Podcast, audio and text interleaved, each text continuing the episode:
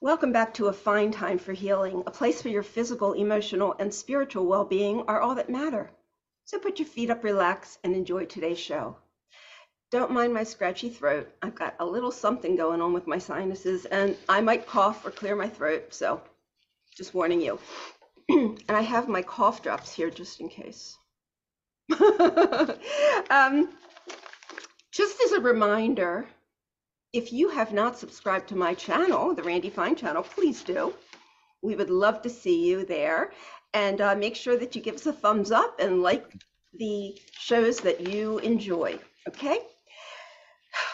Well, I have a great treat for you today. Um,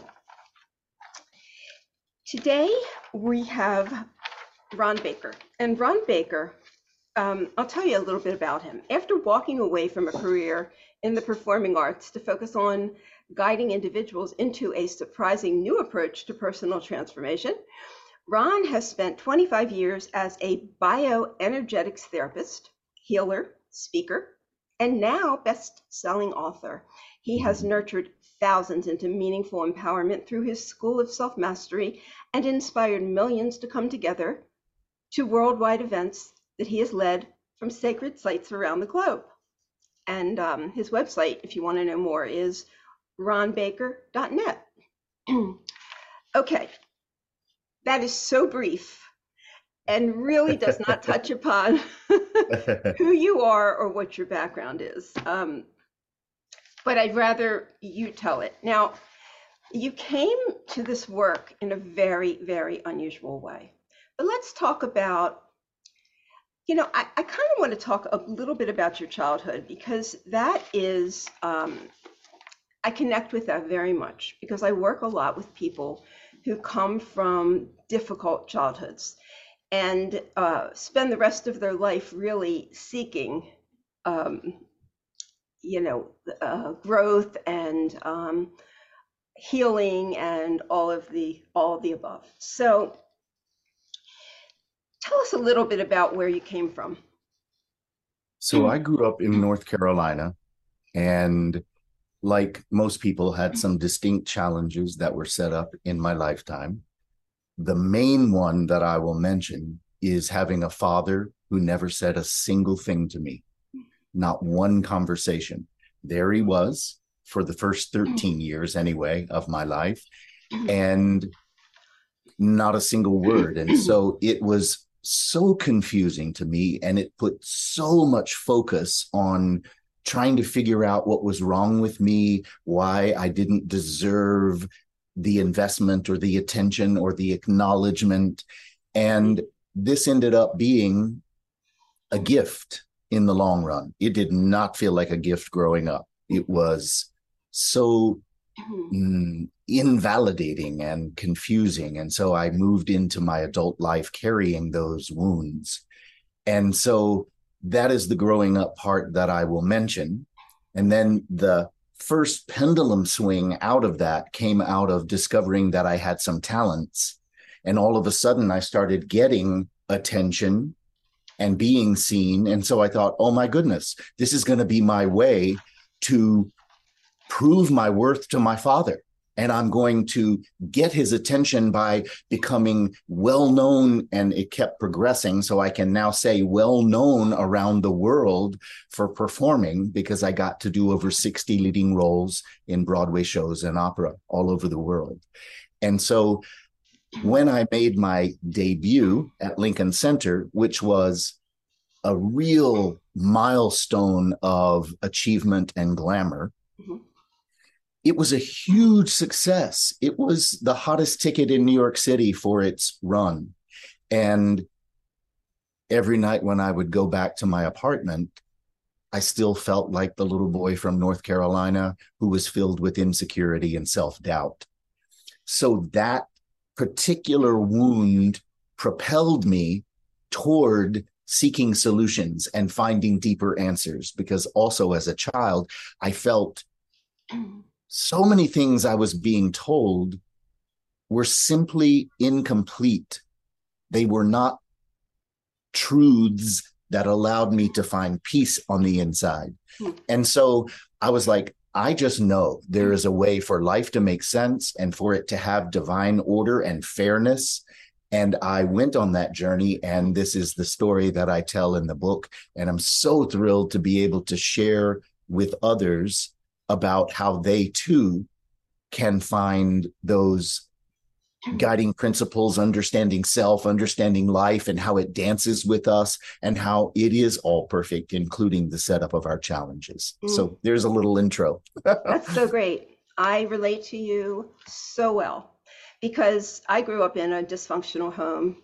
And I remember when I wrote in my memoir, my story, I, I remember the sentence, I didn't want to look through the same narrow lens my mother was looking through for the rest of my life. So yeah. At a very young age, I think I saw that this perspective that was being shown to me was not adequate. It just wasn't going to fill it, fulfill it. So um, I was a seeker for many years. So you have um, perfect pitch and an operatic voice, correct? I have what is called relative perfect pitch, okay, which is better than being constantly nagged by hearing the pitch of every, uh, what do I, what would I call it, electrical device in the room, because I had a couple of friends who had that perfect pitch, and they would go, oh, those lighting fixtures are humming a B flat. I'm so glad I don't have that. Okay. However, I have relative perfect pitch, which means that I can feel in my throat what a certain pitch feels like. So for, for instance, I'm about to do a one-man show in two weeks. And I'm going to start it out in a particular way where I show up and bring the audience in and then start talking to them and jump into a song with no reference to a pitch from the piano. And while I'm singing that a cappella, I will walk over and start playing the piano and match the pitches that come in to begin to support the emotional uh, build that it will create. Very exciting. That is exciting. And you've done numerous um, Broadway shows and um, and operas and, and things like that.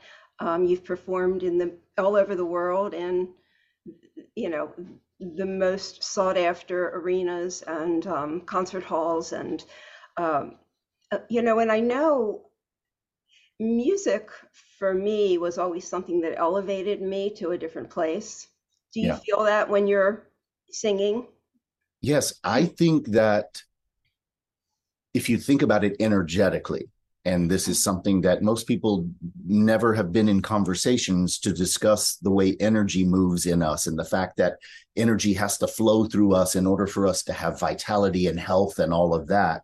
Right. Well, all energy has sound and color, all energy, no matter what it is. And so when you vibrate with your voice, you are literally tuning right into energy. And people will tell me all the time when they are seeing me perform, my body started vibrating when I was in the room with you doing your thing. I've never experienced this. And this is how music moves us. And when you have, for instance, a, an instrument for sure, like let's just say a cello, it for sure vibrates. But when the voice gets used, it is it has a human element that has heart and emotion automatically associated.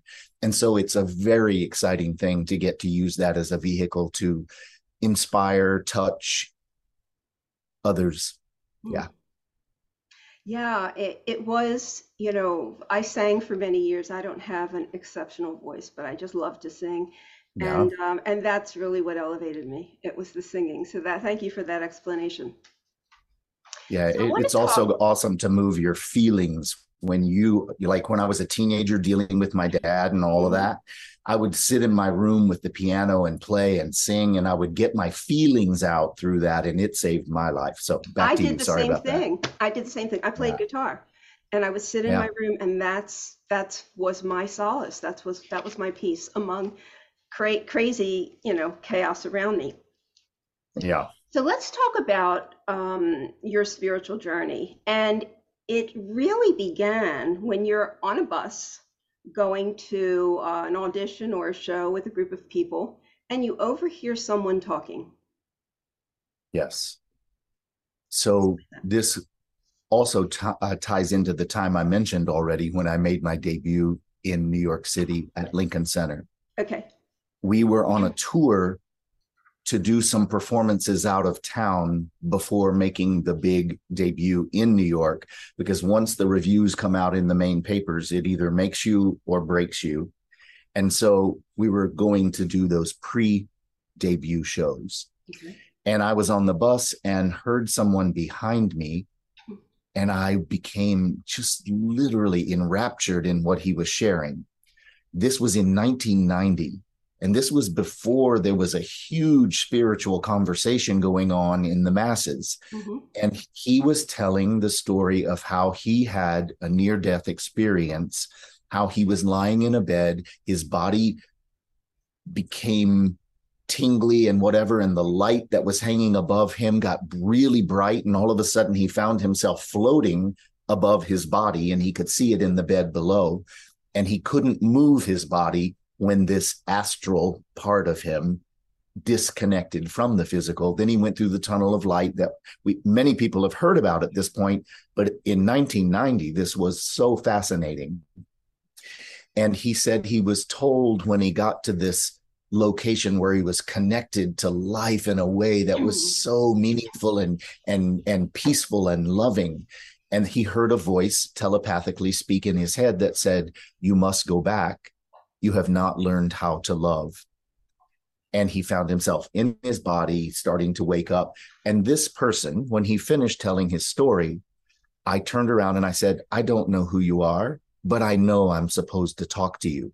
And the reason was that I had had uh, energetic or spiritual experiences growing up that I had never heard of anyone else having. And so I felt like I had found one of my people. Mm-hmm. And we became profound mm-hmm. friends for twenty-two years. And he became my business partner, the person through which I developed the School of Self-Mastery. His name was Robert Baker. He's no longer living, but wow, what a profound journey that began. And it accelerated my spiritual awareness and all the answers I had been seeking since I was a child. All started to unfold in very surprising ways. And then you noticed that you were um, having, um, experiencing physical reactions to your sister, your mother. When she was, when your sister had pain, you felt the pain exactly where she felt it, right? Yeah, actually this started earlier. I was in my early twenties. And this is one of the spiritual experiences I was referring to that I had never heard of anyone having. And it equaled being so sensitive that I could tune into the people I cared about and feel their symptoms in my body as if they were happening to me. And so my younger sister was the first one with whom that happened. And she came to visit me when I was performing. And I sat down next to her and put my arm around her because we're very close. And I started rubbing her lower back. And she goes, "Be careful." And I was like, "What?" She said, "I have a kidney infection." And I said, "That is so strange. This morning, my kidney area started hurting." And she goes, "That is strange." And then when I finished performing that night and they left the next morning, all my kidney stuff went away. Huh. And I thought that was fascinating. And then it started happening much more often. And I was like, wait a minute, this is not my stuff. This is me just sensing. And so it compelled me toward finding out how I could use the gift in order to help other people. And so I discovered I was feeling where the energy is moving in the body or where it is blocked. And when energy is blocked, it hits the blockage and creates resistance, friction, and eventually pain in whatever area of the body.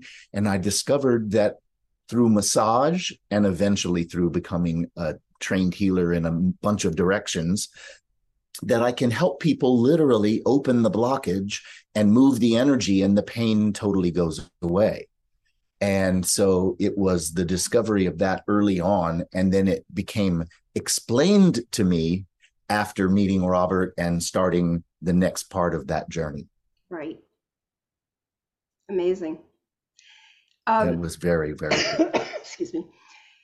So no problem. You were meditating with um, with uh, Robert, and um, you he started you started hearing him talking, or sounds coming we out went, of him. Yeah, we went to a meditation group just months after meeting one another, and a woman was leading the meditation group named Alma. And she asked us to close our eyes, and this was new to me, and I loved it. And we were all closing our eyes and taking deep breaths, and she was guiding us through this. And all of a sudden, Robert started talking, and I thought, he is such a polite person. I can't imagine why he's interrupting her. So I opened my eyes, and what he had experienced was completely different. When he closed his eyes and began to breathe, and energy began to move in his body that was so powerful that he thought, I'm not even going to be able to stay conscious if this keeps happening. And indeed, that's what happened. He went unconscious, and he became an activated trance channel for the very first time in his life. And the energy that started speaking through him sounded like Robert to begin with, because it's his vocal cords. Right.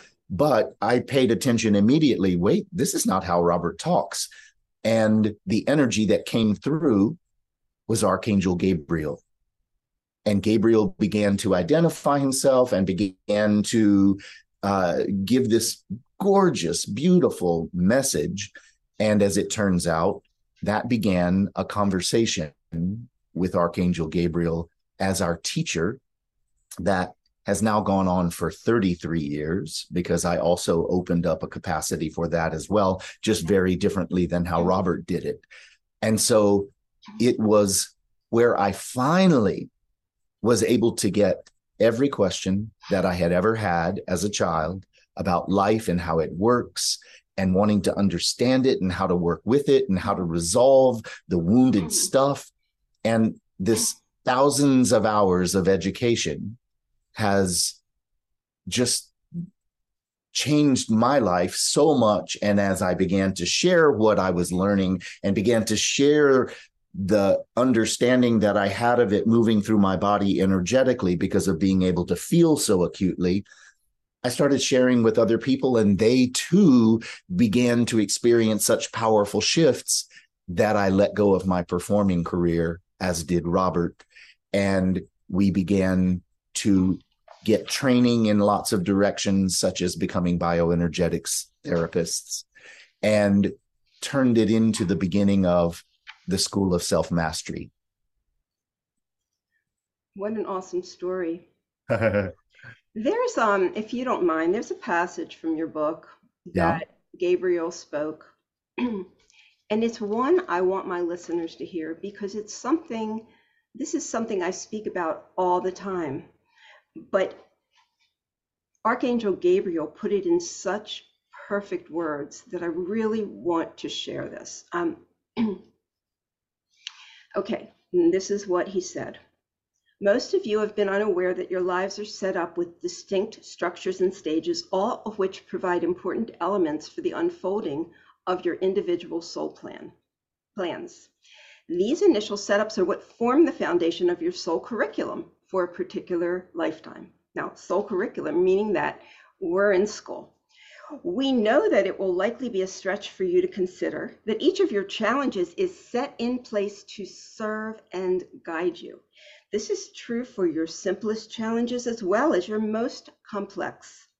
The main purpose of challenges is to provide an opportunity for you to explore, discover, and claim a particular layer of your personal potential. The process that you move through as you face each challenge allows you to build skills and to develop specific qualities. Each challenge that you resolve teaches you, starting with revealing which of your choices work well and which ones do not. In each case, you will all learn through a process of trial and error. Um, and then he talks about, um, if you pay attention, you will see what a wide array of challenges individuals are negotiating around you. No matter what challenges are set up in any of your lives, we want you to feel comforted in the knowledge that each of your challenges is intended to serve you, encouraging and supporting you on the most meaningful journey possible. What we refer to is the all-important process of learning how to love and value yourselves, your most authentic, sacred self. You know, if no, if if people don't get any more than that, that is a life lesson that can guide them through everything. Yeah, I like to actually apply that into a very simple map. Okay. I believe we live in a world that has lacked education about self. For instance, I went to twenty years of school. I got three degrees beyond high school. Not one course ever talked about self. And so we have lived in a world where people are developing skills and moving out and creating structures, but there's very little process or awareness of self, particularly self as a soul journey. And so I'd like to create a map now for everybody who's listening today. And it is, when we are born, there are three facets of self held inside us in potential. And I give them simple words, though there's a lot to it. It's three concentric circles because we start out opening the beginning layers of self, and then we're intended to grow into all three layers in potential. So it's child at the center, adult in the middle, and soul as the biggest circle. Most people have never heard a practical way of applying soul. And if you consider it that it's the highest potential that we have, and the soul is involved from the beginning, this is the simplest way I have found of wording it. When you are a six-year-old, if I said to you, there is an adult held inside you, and you're just six, it would freak you out. You would have no idea what that meant. Right. No idea what the references would be, how you would perceive life, what the potentials are you're even moving toward. It is a completely foreign concept. And so even though that was true because of the beginning levels of consciousness that we had developed by six, we know now, if we're listening to this as an adult, that we grew into an adult body, and we have more capacities and depths, but this is the deal. Most people don't remotely live in the depths of their true adult consciousness and their emotional and energetic potentials. They're operating from the setup that the soul creates in childhood. And so the setup of challenges and gifts is in there, just like my father never speaking to me, but I had gifts that would help me move into the world. And we need to spend adulthood developing the gifts and resolving the challenges from a higher perspective. Okay. But if you don't know that there's a journey of self, and this is why we're here on a soul level, then we create the structures. And just like me getting to Lincoln Center and having huge success, I did not feel different on the inside. I was still trapped in my wounded child setup. And so I then, once I started getting the education from Gabriel and other teachers, started to understand the journey of self and started to gain the tools and the capacities for introducing a whole new set of experiences. Why am I pausing on that word? Experience is everything. You can only trust what you've actually experienced. This is why we get stuck as the child. We experience the impact of whatever our setup was, whatever the limits were. And because we've experienced it, it was very real to us. And we create all kinds of protection and defense, and we modify our behaviors and decide who we have to be and what the limits are going to be and the limits of what we deserve. That's the setup of the soul curriculum. That's the challenges. But we move into adulthood and we still believe the limits of what we've experienced. And so the way the energy works is through the law of attraction and resonance. It says, I resonate with these limits, therefore I look for the affirmation of these limits, and we attract very similar archetypes. So I attracted teachers, prior to meeting Gabriel and all of that, I attracted teachers who didn't give me focus, who didn't know how to come to the table with the things I actually needed.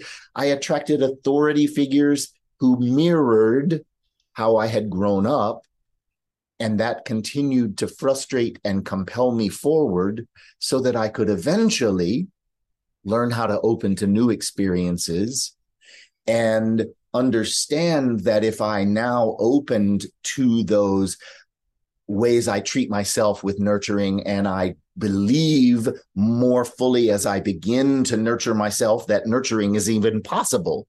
And I sought out teachers who would then nurture whatever part of my life that I needed from them.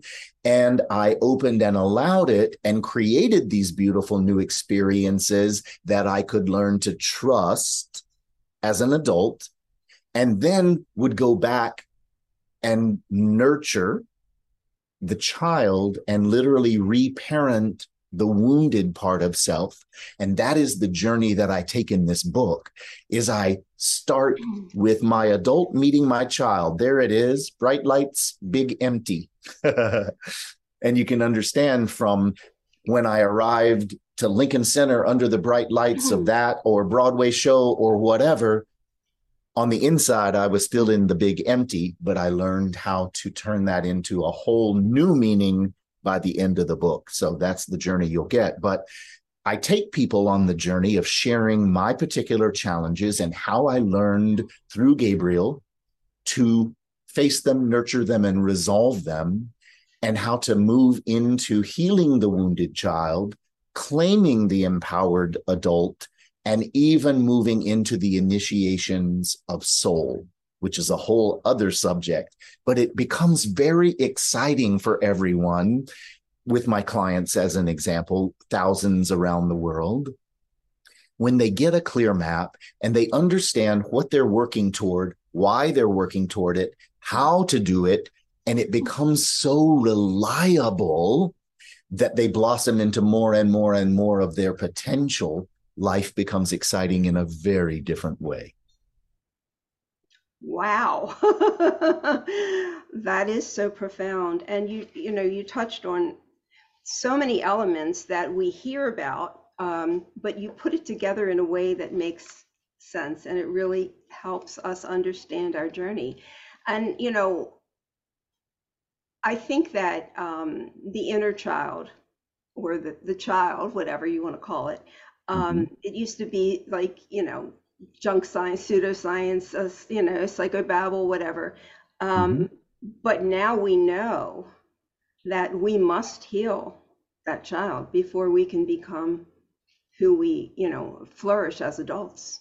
Yeah, we must. Well, all we have to do is look at a simple example. If you are at an elegant adult dinner party and you're feeling all ooh la la, and all of a sudden you knock over a glass of water, do you go, oh, it's no big deal, I'm an adult, everything happens, everybody makes mistakes? Most people go into, oh, I feel like the six-year-old who made mistakes and got criticized or got punished or whatever. If we don't learn to go in to the memories that are still held in that subconscious part of self, it's going to run the show way more than most people realize. Good example. You're absolutely right. That child, the, the issues of our childhood come come out, and they, they do run the show until we become yeah. aware of it. And, you know, challenges, adversity, um, things like that, we cannot propel ourselves forward. We cannot grow. We can't grow our soul. We can't develop if we don't have them. And so many people, because I work in a field where um, people are suffering from multiple levels of emotional abuse. And um, I'll often hear them say, what did I do? Why am I being punished? You know, and that's when I have to bring in this spiritual part of me and say, oh, no, no, you know, this is this is for your better good. Um, and I share my philosophy of, you know, way, the way that I've learned to live life is when I feel like I'm coming up against the hardest thing ever, that's the one I work hard to get around or through or over, because I know that's one of the things I'm here to do. And so, you know, the hardest challenges are here to make us grow, right? So let's make it practical.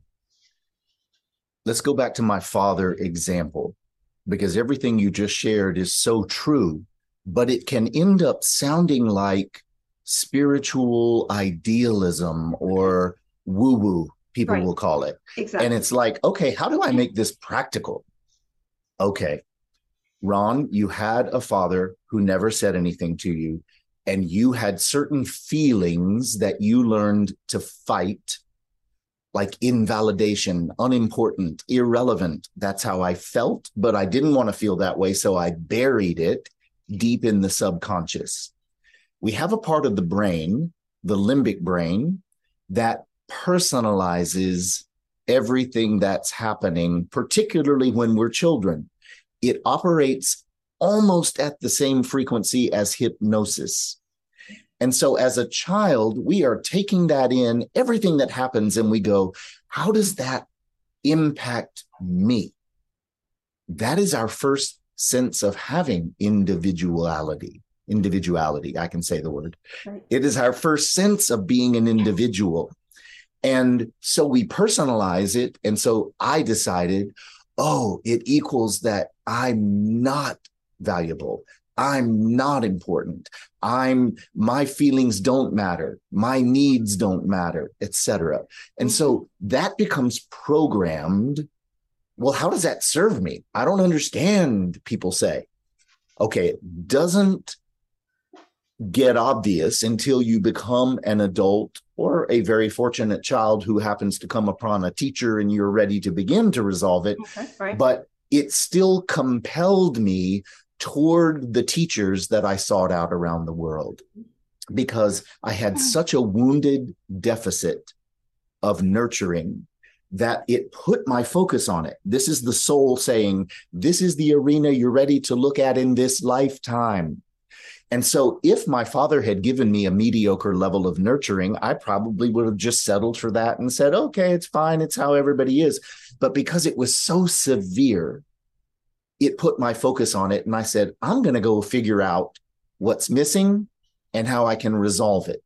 So the compulsion of the wound inspired me to seek deeper answers. And then once I learned that there are nine levels of nurturing that we all need from the time we're little kids, and that we need to perpetuate in our lives and in our relationships for the entirety of our lives, then all of a sudden I could begin to treat myself this way and inspire it in my friendships and connections and primary relationship. And I taught myself the very things that were missing for me. That then inspired me into a career where I've gotten to help reparent thousands of people directly, and through the internet, many more than that. Right. And so it served me not only for me, but to impact in the world. And so that also develops a trust of our value, that my voice matters, my experiences matter. Because ultimately, as a child, what we want to experience is I matter. Mm. And I got the opposite to that from my father. Mm. And so I was compelled to go figure out and now trust self-value in such a profound way. And I watch it blossoming in all my clients. A hundred percent of the people who are willing to go and apply the tools that I teach as an example of an approach make such clear, consistent moves into more and more and more of their own self, their authentic self, mm-hmm. what is really held in there. And they too move into self-love and self-value in ways that are not spiritual, woo-woo, or idealistic in any way, quite practical. Right. So there's a little bit of applying it. Thank you. Wow. Thank you for sharing that. That's a great way to explain it. Yeah, you've got this down. You've got this mapped out, right? Uh, I think it's important to have clear maps. If we don't have a map, then we're just existing and flailing and grasping at mm-hmm. straws, and, and we don't use our energy efficiently. Right. It's a lot of trial and error and that kind of and, and we don't even know what we're working toward. We just right. know we don't like how we feel now. Right. Exactly. So it's exactly. important to make it a very practical, reliable approach rather than, like, I'll have a lot of clients who come to me and go, I've gathered a lot of tools. I've gone to a lot of workshops. I have so many meditations or affirmations or whatever everybody has learned. They go, but I don't know what to do with them. I don't know how to build something that is a reliable, practical map of the evolving self. They don't say those words because they wouldn't know how yet. Right. But I help them understand that that's what they're saying. And once they learn how, then every tool can become a stunning way to enhance at different times the journey of, I love my life. I love waking up and investing in the things that matter to me. I love how it becomes more fulfilling. And instead of Lincoln Center is supposed to give me a sense of validation and a way to impress my father. Instead, it's how do I fill the experience so I fulfill myself and become the source of my own sense of self. And that makes all the difference. And it enhanced every relationship, including the one with my father, which I take a through line I take the reader on a through line of that journey, and it goes to some really beautiful healed places by the end. Yes, it does. It does.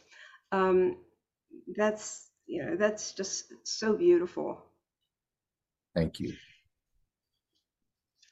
So my question is, you know, do, do you think that we arrange or, or make these uh, soul agreements with ourselves or with others before we come here? Yes, in a big way.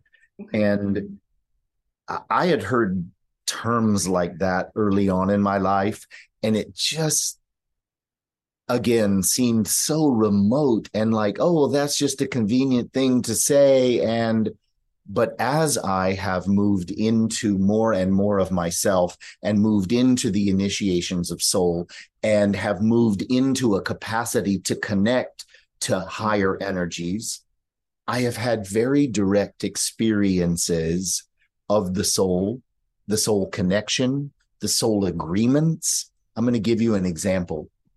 I think examples are so important, so we don't just talk concept. So when my mother, who got cancer at a very young age, ended up in the hospital, and from the day she was diagnosed, eight days later, she was gone. We literally spent all eight days as her three children in her hospital room. And we shared everything that we could, taking her through this sacred time of transition.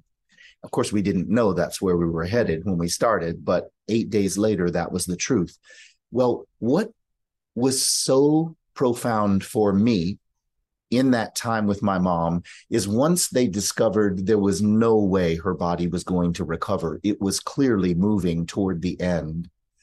They put her on medication to help her be comfortable, to be able to relax and let go. And that generally implies something like morphine. Okay. So she would get hits of the morphine at various times. And I am seeing a sign for a low battery. I'm glad I saw that, so we didn't all of a sudden disconnect. Okay. So, um, interesting. We're talking about transitioning and, and endings. So right. Anyway, I would tune into my mom when she was going to sleep during those interludes. We would share a ton, and then she needed to rest and go to sleep. And so when she was asleep, I would meditate on her. And I became aware that I could see what was happening on the higher dimensional levels, or the other side of the veil. Okay. So I saw when certain people who had already passed showed up and were connected to her. And then she would wake up and go, oh my goodness, I was just with Uncle Jay, as an example. Mm-hmm. And I had already told my sisters what I was seeing. Then I felt her soul energy surround her. And to me, it looked like this really comforting light. And she said when she woke up, I don't know what was happening, but I was being surrounded by something that felt like chiffon.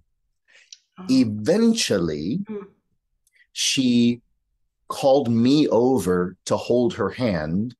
And that was the first time she had done such a thing. And I sat down with her and held her hand. And when she went to sleep, all of a sudden, I was being taken through what I call a wormhole. You've seen it in movies, okay, where all of a sudden you're going through this tunnel. Mm-hmm. And I was moving through this tunnel. And all of a sudden, I heard her say, I'm showing you how to connect to me once I'm no longer here as a soul. And I was like, oh my goodness. And then all of a sudden, energy from the other side flooded my body, and my body shook for at least a solid minute. And so I had no idea what the specifics were. I'd never heard of this kind of thing. So I had the privilege of going and asking Gabriel, what in the world was happening? And he said, your mother is the conduit through which your soul came in order to move into the planet, to have this lifetime. As she is preparing to leave the planet, it makes that veil very accessible, and more of your soul energy was able to flood through that and activate in your body. I thought this was so profound. So that's one example of getting to know about soul energy from a very real, grounded place. And there are countless examples of stories where the soul agreements become very clear with people, mm-hmm. or I get visions of, oh, I see the two of you together, but in that lifetime, you were this relationship rather than the one you're having now. I also recognize certain people when I meet them, and flashes of our past come to me. So yes, I deeply believe, not just from a spiritual concept, but from a very real experiential level. And as I do my work with people and they move into clearing the wounded, dense stuff, and they move into more and more, when they too become dealing with these higher levels of energy, they also have similar experiences to what I just shared. I've I've heard that um, called oh, shared experience. I can't hear you all of a sudden. I'm getting no sound from you. Hello? Nothing. I don't know why. I didn't do it. Yeah. Um, all we can do is keep going and see if the re- the listeners are still able to hear you. But I personally cannot hear you at all. Okay. All right. Can you I'll do my best lips? to read your lips. Can you read lips? Okay. Um, So, all right, so th- th- this is going to be difficult to do. So I'm not able to read your lips. So what I will do is I'll grab my phone, okay, and you can text me, and we'll just go with the flow, okay, because right. This is life. We sure. don't have to have it be perfect. We go with the flow. Absolutely. And so I'm assuming you will have my number. And if you don't, I okay. can... Mm-hmm. send it to you. Let me see. Let me so thank you, listeners, for being patient while we get through this little glitch mm-hmm. we are having. Mm. I am emailing you Email right it to now me. with yes. the number. Okay.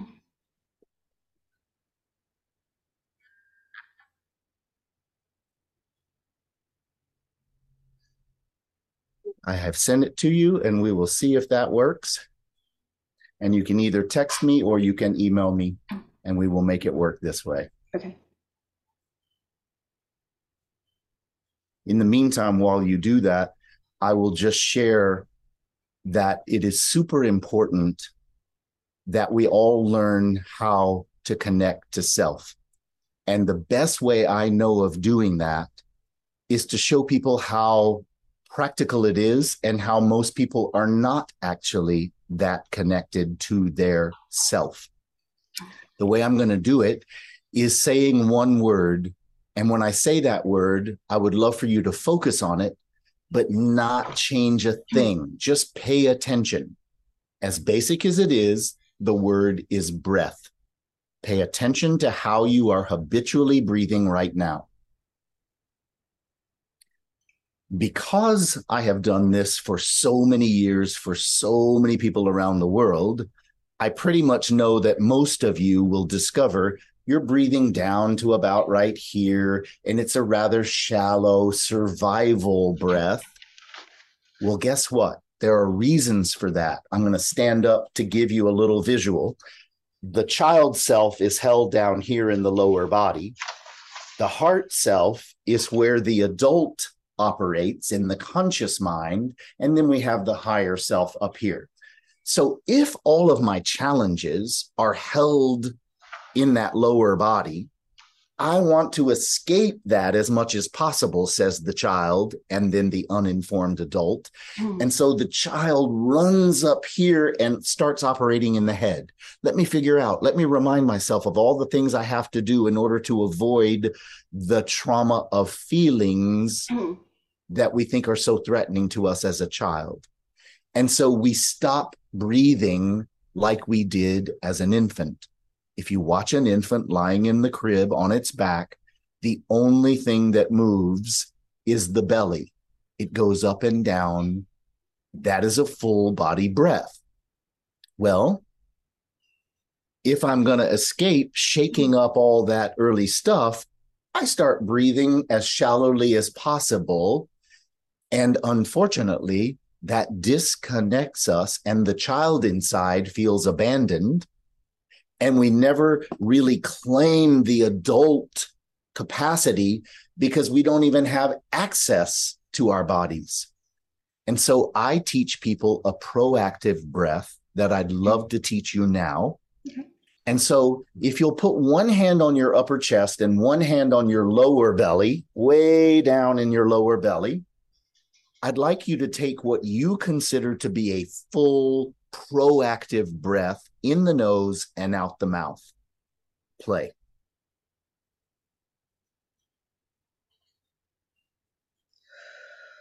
Most people discover that their hand that's on their chest moves a lot more fully than the belly. Play with it until you can fill up your belly mostly. So you want to fill that up like you're six months pregnant at the top of the breath, so you're full. Because every in-breath you take is a very clear message to your body that says, this is how much I deserve to receive.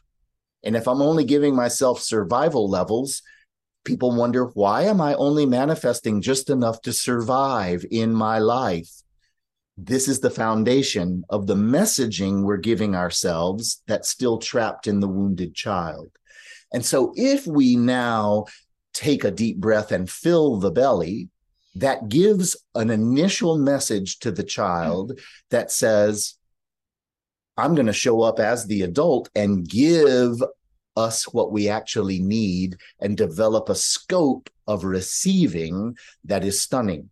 Now we move to the out breath. And I see that you've texted me, and I'll read it in yeah, two seconds. So the out breath is a very clear message about how safe I feel to assert who I am And if we weren't encouraged as little ones to share, Ron, how are you feeling? What are you going through? What are your perceptions? What are your opinions? What are your interests? We learn to hold on to that. And we clearly know I was not encouraged as a child. That's why I use me as an example. And so what people end up discovering is they take a deep breath on the in, and then the out breath looks sort of like as closed and tight and careful as possible. And I would love to introduce adult options. I call it adult reality potential. And to do a breath that looks more like this.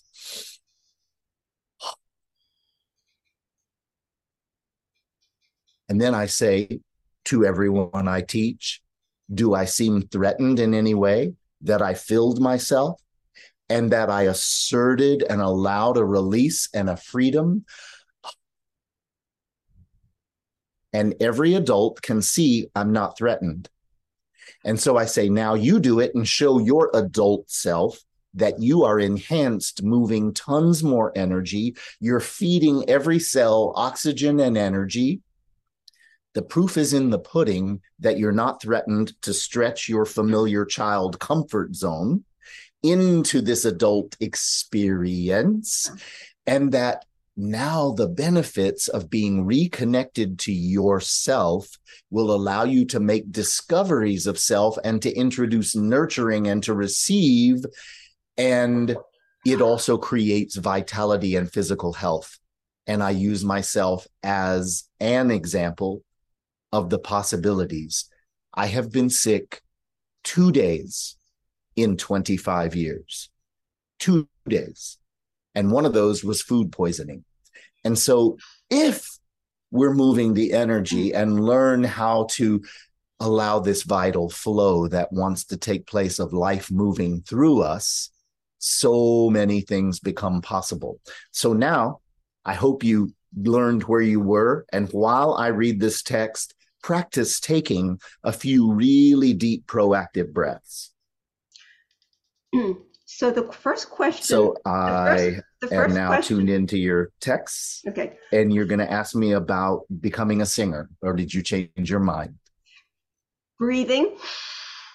You're going to have to. Oh, the breathing. Yes. And singing. So, so you want me to take a few breaths with the reader, with the listeners? No. Sorry. We're going to speak through sign language okay. today. So it's interesting. I'm going to ask him, it's interesting that you were able. So to I also see that you wrote, why are some souls unable to fulfill their challenges? Is that where you'd rather me go? This is going to be an interesting podcast to listen to. One second. So while you text me the other thing, I will briefly say something about that. Everyone can begin to face their challenges. And I'm going to say it this way. Let's make it practical. Challenges are there to give you a focus so that you begin to practice and develop and claim a layer of your potential. So as a practical way, we had to learn to feed ourselves. At the beginning, we couldn't do it. And you literally face the challenge. And once you do, you have this capacity that will serve you for the rest of your life. Every single skill we learn is the same. And so you're facing a challenge and you work through the trial and error, and then you've claimed more of self. So now so let's see question, what the question, so is. question is. It's interesting it's that you were able to sing when you, you didn't know how to, to breathe. When you didn't know how to breathe. I see you pointing, so I'm going to go to that one. So I did develop my capacity to breathe in. I had no idea how to breathe out. And my singing got tons better once I was developing this capacity through what Gabriel was teaching me, and then began to take over with a, figuring out practical ways to teach this to other people. My singing got so much better. And now that I'm one hundred seventy-two, I am thrilled to say that my singing is still at peak form which is not typical for people over one hundred twenty. And so I can say that just the reliability and sustainability of the body and its potentials is helped so much. But yes, it is interesting that tons of singers, interesting, I used to own a yoga studio, and I gathered all the teachers, there were like fifteen or twenty of them, and I gathered them all, and I wanted to join our energies as a company and to create a resonance of mutual support. And when I looked at them all breathing, I was baffled that even yoga teachers needed the benefit of what I was teaching. And so it doesn't matter what field we're in. If I go to meetings, as an example, uh, consciousness, self-con, uh, raising consciousness kinds of, of right. uh, meetings, or uh, there's a word I'm looking for, but I'm going to let it go, where ga- people gather to learn about that kind of thing. Conventions, there we go. So I go and people will say, okay, so everybody take a deep breath, and then the person doesn't model it, or they'll take an in-breath and there's no release. They'll go, and then they'll start talking as if that is a complete breath, and the out-breath is at least as important as the in-breath. You can't move energy without the out-breath. When I'm working on people and helping to move something that's in pain, I get them to breathe in this way. And if they don't open the mouth in this way, and they can't release the pain nearly so well, is what they need to do. So I see I have another text that I'm expecting here.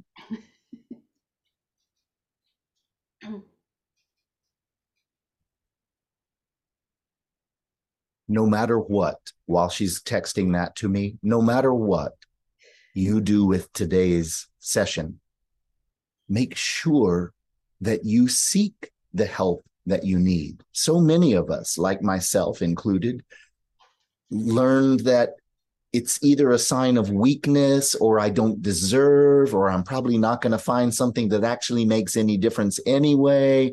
And we haven't experienced transformation, and therefore we can't trust that transformation is possible. Mm-hmm.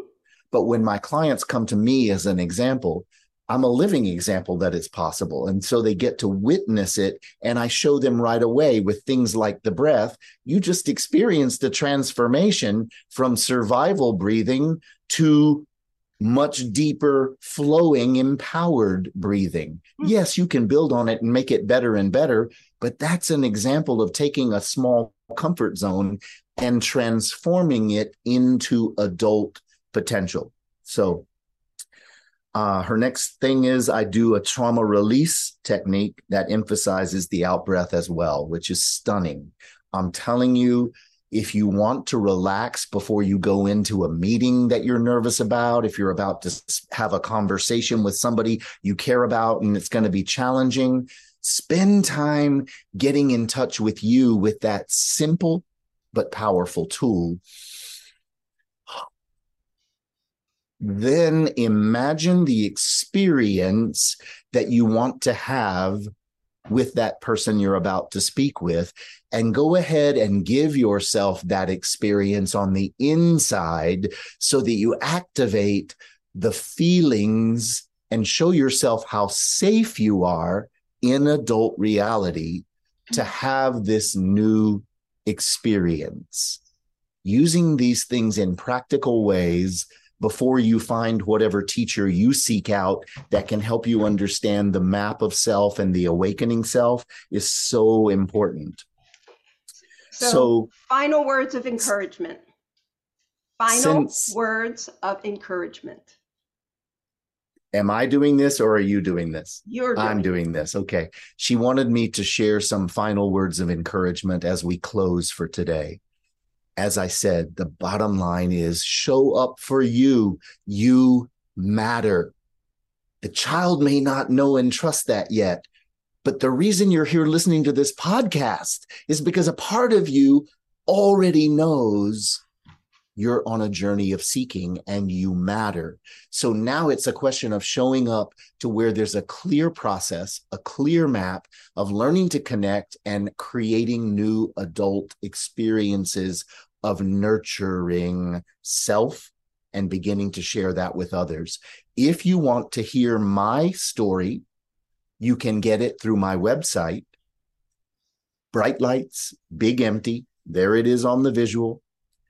And you can order it on Amazon, or you can do it through my website. You can also ask questions and get all the help you need. And so not only did she have a scratchy throat today, but Randy had a scratchy sound system. And so it has been me bringing this to a close. I thank you, Randy, for creating this vehicle so that we can reach more people with this empowering, nurturing information. Bless you. Thank you. Thank you, Ron.